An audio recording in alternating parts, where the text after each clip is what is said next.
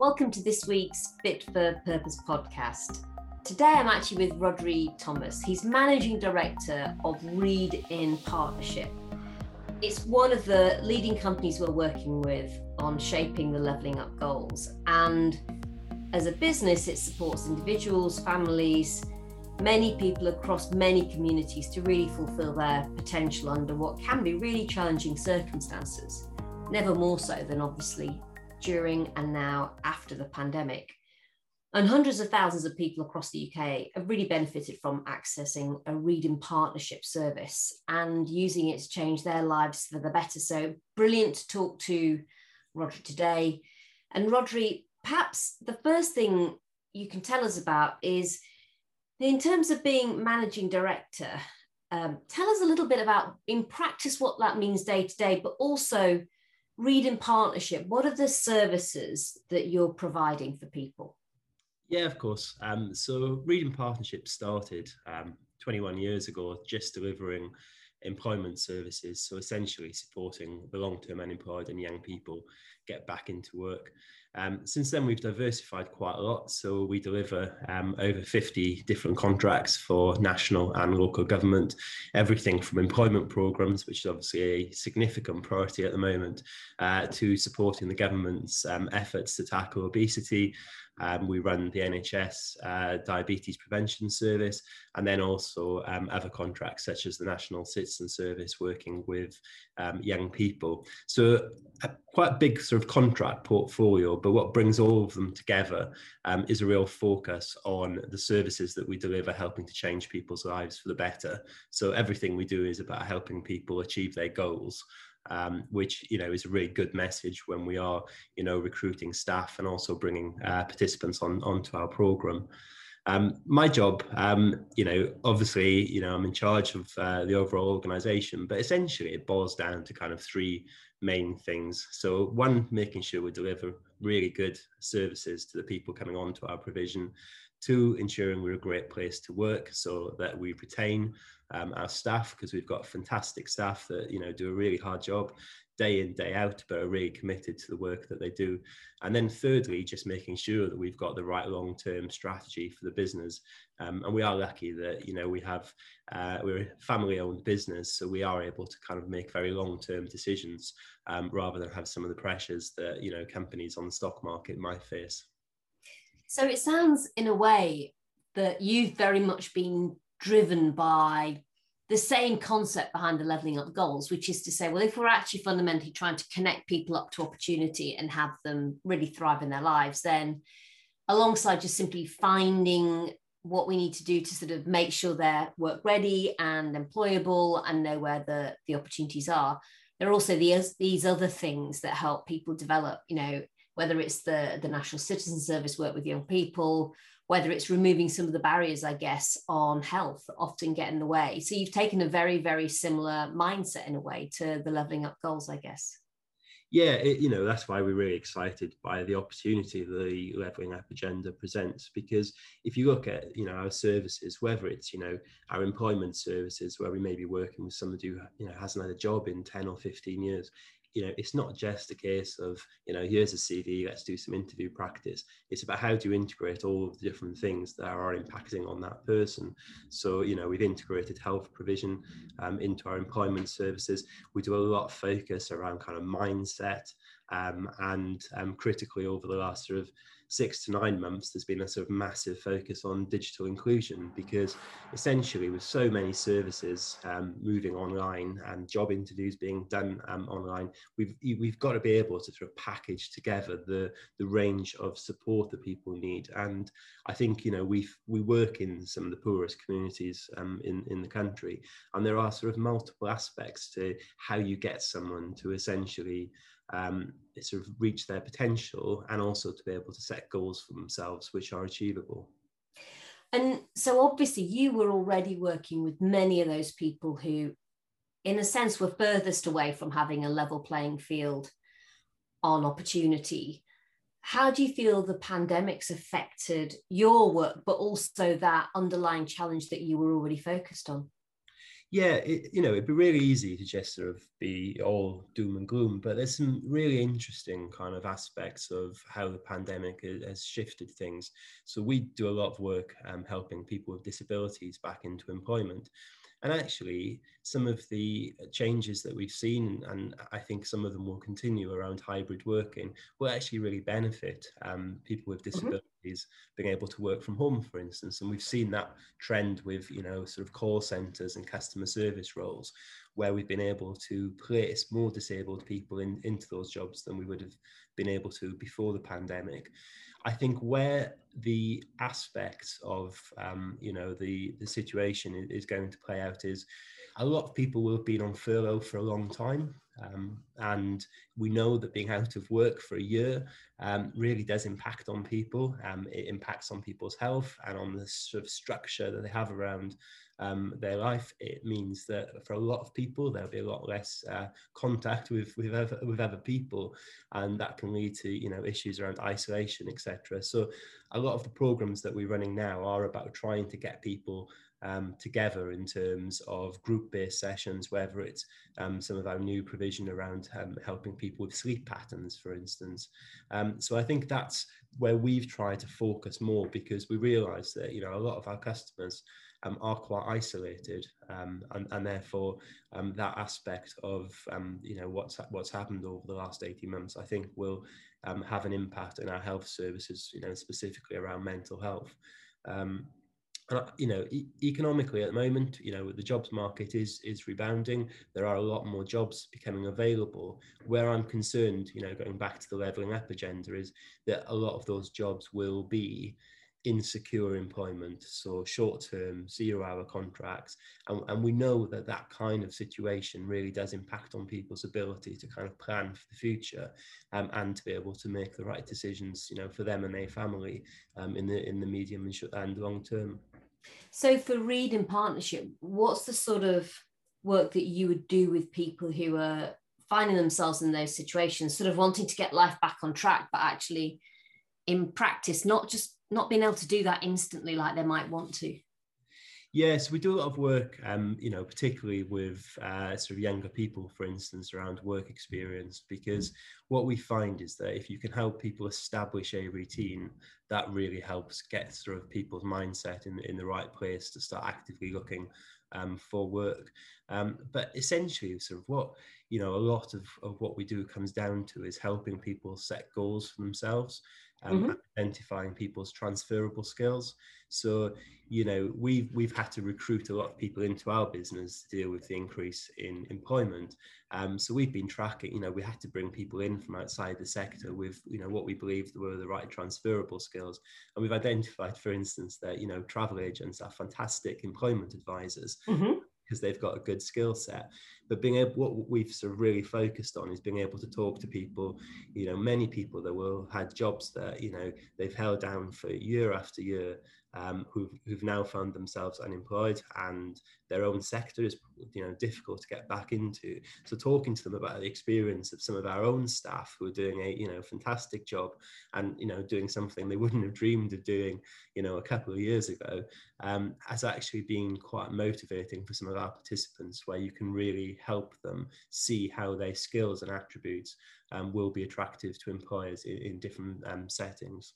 And I guess it partly it's a confidence thing, isn't it? About realising that you do have often many more skills than you maybe sort of assessed in yourself, but then also having the confidence to understand they're really valuable to other employers. And interestingly, I suppose, Rodri, through the pandemic, other employers being much, much more open to that now, and be really interesting to get a sense, A, of that, but also where are the other transitions you've seen where people have been in one kind of sector and now you're helping them to restart careers and jobs in another one? Yeah, similarly, you know, obviously the care sector has always found it difficult to recruit, and, you know, there's been vacancies in that sector throughout. Um, so, you know, we've been running uh, vocational routeways to get people to think about that as, as a prospective uh, career option. Um, and we did some work um, prior to uh, to the pandemic around trying to attract more men into that sector, because there's obviously quite a sort of gender divide um, in, in terms of roles. Um, what we've seen more, um, I would say, through um, uh, sort of the, the economic fallout of the pandemic than we would have seen, for instance, in the sort of two thousand eight, two thousand nine crash, is there's a lot more people that you would sort of call um, sort of mid-level staff members.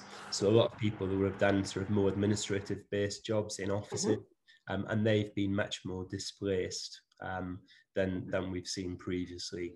Um, so we've had to adjust sort of how we work, because a lot of those um, participants will have, you know, higher level career goals um, than some of the job entry um, roles that we would traditionally kind of focus on. So we've brought in, you know, some executive coaches to be able to um, support um, those, those participants. Um, and it's also meant then we've had to shift a little bit of our employer engagement focus um, to try to find jobs that are suitable. It has been pretty challenging. So being able to talk to people about, you know, it, we know from all of our experience that being in a job is, is one of the best ways of getting another job, um, because employers value it. So being able to go into a sector and a job role that might not be your ideal choice, but using that as a launch pad to get back to where um, people were prior to, the, prior to the pandemic has been, you know, really important. And what we've seen then is, um, you know, what we would call greater kind of in-work progression, really, of people doing that for a couple of months and then using um, that time to sort of try to get back to where they were, um, you know, before um, yeah, the job losses uh, started materialising last year. And presumably, as we increasingly as a country look at lifetime learning and all of the policy agenda behind that as well, this sense that very few of us are going to be doing jobs or careers that just stay in one place. All of the learning that you're getting from that is probably hugely valuable in the sense of informing how, how we all approach these moments, perhaps when we have to completely change our day-to-day work that we've been doing. Yeah, exactly. I think it's one of the sort of aspects of the levelling up agenda I think is really important, is around kind of that focus on, um, you know, proper careers advice. And people, you know, often think that's for young people. But if you think about, you know, the length of time people would be spending in work uh, through their lifetime, you know, people are going to need to go through multiple Um, career changes, and I think that having that sort of structure um, of proper advice for people is really critical. And you know, it's we've seen people, um, you know, who've got a fantastic work history, um, you know, lose their jobs and, and think that the right way to, you know, find a new job is to buy the local newspaper and look in the jobs pages. Mm. Well, you know, if you if that's your route, you're going to be, you know, a pretty long time unemployed. Um, so trying to, you know, make people aware of how employers now recruit for um, roles, and also understand that, you know, for a lot of people, the digital exclusion element's really critical, because a huge number of employers now are conducting interviews remotely. A lot of the interviews are being conducted uh, through kind of a, an automated system. So you, you might mm-hmm. be interviewed and, and just recorded. Um, and played back by someone, you know, in an office two or three days later. So getting people used to that kind of uh, new way that the recruitment market is going is is really important, and, and making sure that people aren't left behind in that process, or otherwise, you know, we'll have the economic impact of long-term unemployment increasing, and that probably being, you know, centered in, in certain communities um, that already have a problem, you know, with long-term unemployment. So it just exacerbates the kind of uh, disparity that we've got between communities. And it sounds like for Reed In Partnership itself, all of this change in in the, the the challenges that you're having to help people overcome to get them back into work or kickstarting a career, it sounds like for Reed itself, actually that's been quite a tricky journey to navigate, and you you've maybe had to reassess what skills you need in the business to be able to to do as well as you want to. Yeah, absolutely. You know, if you'd said to me back in February that we'd be able to completely change every single program from face-to-face delivery, which is how we, you know, previously mm-hmm. services to remote, um, we did that in a week. You know, if we started as a project, you know, people would have said that, you know, we need six months. Um, But we, we've, you know, managed it. There's been, you know, some aspects that have worked really well. Um, and you know we will want to embed in, in future delivery. Though you know we have been really aware that um, we've got some participants who have found it difficult to engage um, with remote working. So we brought back face-to-face um, contact when it was safe to, at the earliest possibility for those um, participants. But one of the things that actually makes our business really interesting and, and you know a fun place to work is that we have to shift with um, you know what government wants. Um, mm-hmm. And our commissioners sort of really quickly.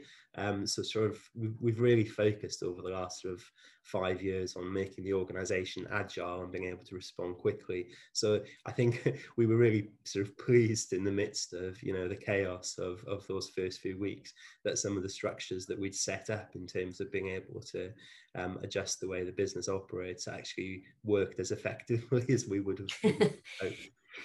Do you feel like genuinely all of the people at Reed In Partnership partnership actually learned something, and and in a way were quite surprised that they could get online so quickly? And as you say, this this potentially six month project, which which actually for many projects isn't a long time anyway, um was done not in six months, but like literally just in several days. Um were, were you surprised you could do that so rapidly? Yeah, and one of the things, you know, if you'd said eighteen months ago that we would have onboarded hundreds of new of new staff mm. remotely, we would have just gone, that's impossible. There's no way we can embed the learning effectively without mm-hmm. face-to-face contact. And, and we have, and we've got, you know, really good performance, um, you know, over the last year. Um, even, you know, when, when lockdown was occurring from some of the new staff that we brought on board. So it has really changed the way the business operates. And I think that what you know we've so we've made you know adjustments in terms of hybrid working for some staff um, as you know a key part of, re of retaining really the people that we've got, um, and providing um, a, you know better work-life balance in, in terms of travel time in, into the office.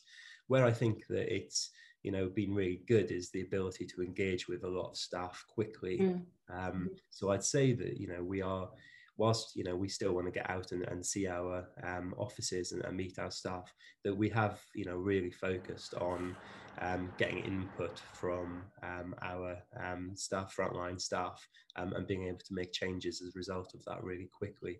Um, do you feel that for, for Reed In Partnership, actually, the diversity that's joined you, as it were, the travel agents and all these other people who, you know, may well have come from very different sectors on the face of it, that's actually going to be a real benefit for the organisation long term, just these completely fresh brains and attitudes coming into the business with everyone else?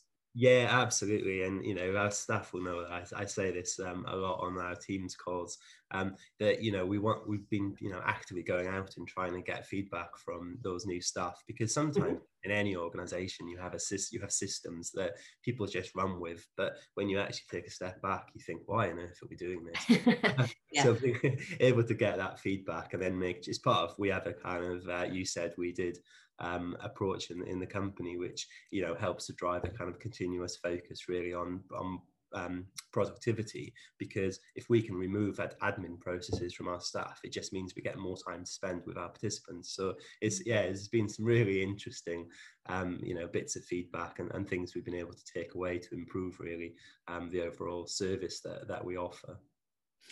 It sounds like it's been a seat of the pants time, but actually, you know, one that's had a lot of learning, frankly, for Reed from. And of course, I guess all of that's going to continue, because now you're going to be providing the Department for Work and Pensions Restart Scheme, providing and sort of supporting three hundred and fifty thousand job seekers. Tell us a little bit about what that Restart Scheme involves Reed In Partnership doing, but also the impact that you're hoping to have for people and companies accessing the service. Yeah, absolutely. So it's, you know, really exciting um, time um, for us as a company, but, you know, we're really aware that that's because we've got a really important job to do, which is supporting the government's plan for jobs. So, you know, we've got the um, contract in the home counties, which is basically sort of most of the area outside of London, um, and then the North East. So, you know, we've got that program will be supporting people that have been unemployed. You know, some people have never worked in, in their lives. Other people will have, you know, been out of work for a year because of um, COVID issues. Um, so, you know, we've got, um, you know, a, a very important focus on how we can shape that service to deliver um, the best um, that we can for each participant. And, you know, we talk um, in, in the company around sort of the big numbers of people that we'll be supporting, but we also focus an awful lot on, you know, it's one person at a time. Um, mm-hmm. And, you know, it's really easy on employment programs. Our staff, you know, will often, you know, have people with, you know, really um, big issues um, in their lives that are impacting on their ability to go into work. And, you know, some people we can work with and, you know, it might take a month, other people will take a year um, to work through the other issues, whether it's bringing in our partners um, that provides, you know, housing advice for people that are homeless or, you know, in very temporary based accommodation, to, you know, people with, you know, severe um, health issues that, you know, we need to work through. So, you know, it's a challenging role for our advisors, and, and we talk a lot to them about, you know, the the actual most important attribute that we look for in our frontline staff is empathy, because it's about how you build a relationship with that person to identify their goals and then help them achieve it. You can't achieve it for those people. So that's where we've been, you know, spending a lot of time over the last six weeks really training our staff and making sure that we've got the right focus um, in terms of how we achieve that performance. If we have staff that, you know, only care about the numbers, they actually don't achieve them, because they don't work and build a relationship with the participants um, in a way that actually uh, gets people to to the outcomes that we need and, and the government's, you know, wanting us to achieve. So, you know, it's it's really important. And, you know, the other element of it um, is making sure that we've got a focus on self-employment as well, because mm-hmm. that is a real catalyst, you know, for how you can create, no, not just get one person in a job, but actually create other opportunities for people. And I think that coming out of the pandemic, self-employment will be um, a really important area um, in terms of supporting the economic recovery, particularly in some of those communities that were, you know, already disadvantaged. I, I remember I used to head to see our local um Job Centre Plus and and and sort of understand what the local issues were when I was an M P. And one of the discussions I remember us having um, only a couple of years ago actually was around how many people they were able to help set up business effectively, um, and almost finding themselves out of work was actually a chance in a way for them to take a look at, well, what do I want to do anyway, rather than just the status quo and what I was doing because that was my job, my role. And actually some of them have set up really, really great businesses that are providing them with an income. It's much more focused around what they were interested in. And as you say, maybe they'll go on to do something different ultimately and go back into a different kind of more formal role, working for a business or another organisation, but actually certainly that experience of doing their own their own business is one that really develops them.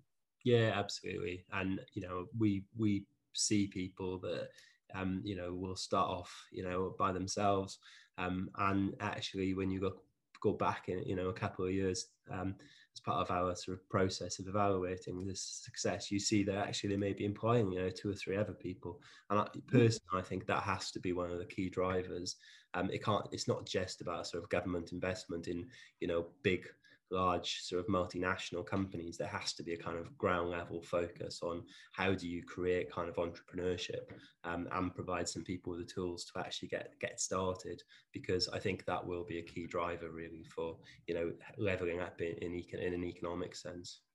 And obviously I think the other reason it matters is you're very much working in many of those communities that are perhaps more disadvantaged, where the reality is, as I know from my time growing up in Rotherham, no one, I didn't know anyone who'd even run a business, let alone anyone who'd started one. You know, I, I just didn't meet anybody like that. And so I was interested for what it's worth in doing my own business, but I, it kind of never got anywhere as an idea for me, because it just seemed like a pipe dream. And And if you like, I then got on with my life, went to university, ended up becoming a, you know, finance person, trained as an accountant. And so you know, it was just, there was nothing locally to help me explore that idea.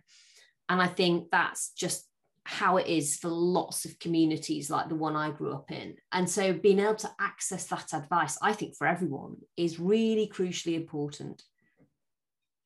Yeah, and, you know, the focus that, I think that that's probably one of the policy areas that I think the government, um, you know, needs to have a another look at, really, is around how, how you provide that advice and um, business support as well, because, you know, it's not just about someone coming up with a good business plan.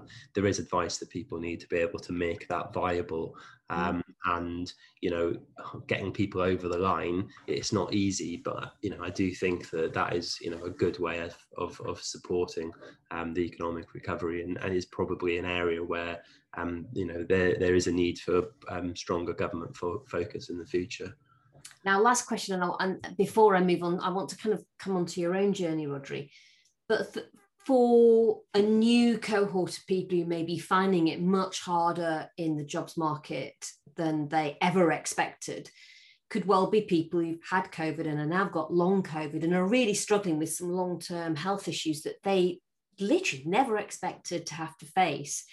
Do you think for Reed in Partnership, that's almost another newer area that you'll have to steadily learn how to work with those people, and, and to what extent there are more common challenges that, that you'll be able to really work with them to, to help make sure that they're not locked out of employment and opportunity? Yeah, absolutely. We work with um, a lot of people um, currently with health and uh, disabilities, um, and having, um, you know, particularly variable sort of health conditions um, are, you know, difficult for employers, but, you know, there's a lot of employers that are part of the government's Disability Confidence Scheme, um, and are making sort of adjustments to how they work.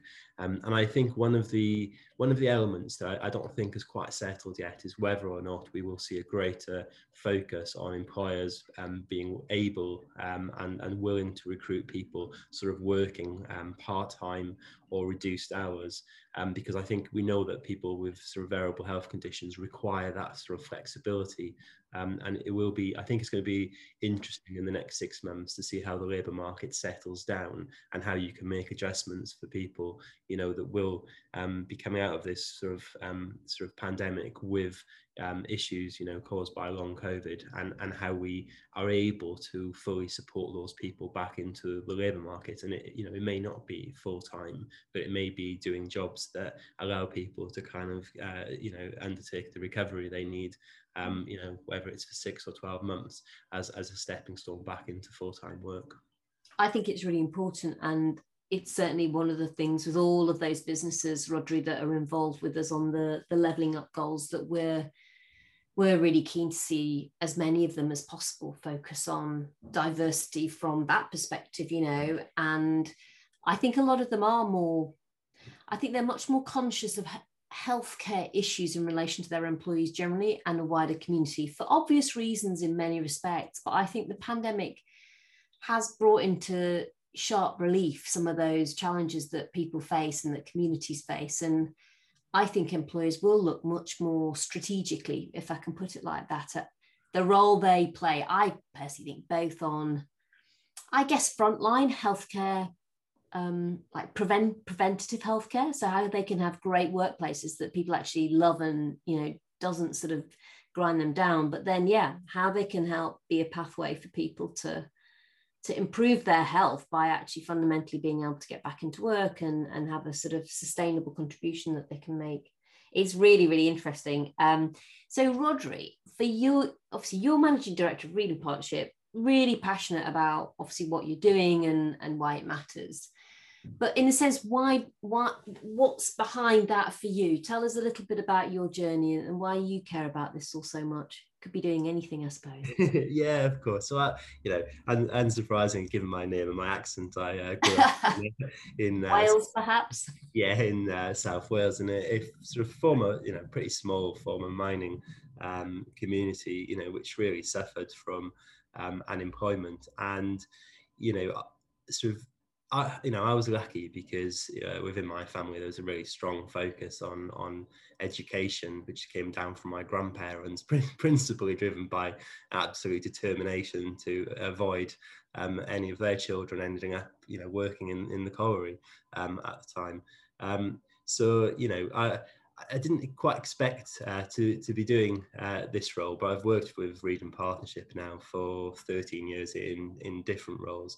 And, you know, one of the things that, you know, I'm able to talk to frontline staff about is, um, you know, when we're working with people, we need, we need to be able to work with people um, as though, you know, providing a service um, that we would be proud to provide if it was one of our family members. And I think being able to talk Um, about, you know, my own family, some, you know, who've suffered from long-term unemployment um, and some of the barriers of, you know, living in deprived communities where, you know, there just aren't many jobs um, to go around, I think means that, you know, we, we have a strong focus um, within the company on, on delivering a high quality service um, to the people that come through our door um, and making sure we do the, the best for them. But yeah, it's, you know, I sort of took over as managing director a couple of years ago. So, you know, I would never have expected at the time to have had to go through a global pandemic. So it's certainly been a, a pretty steep learning curve.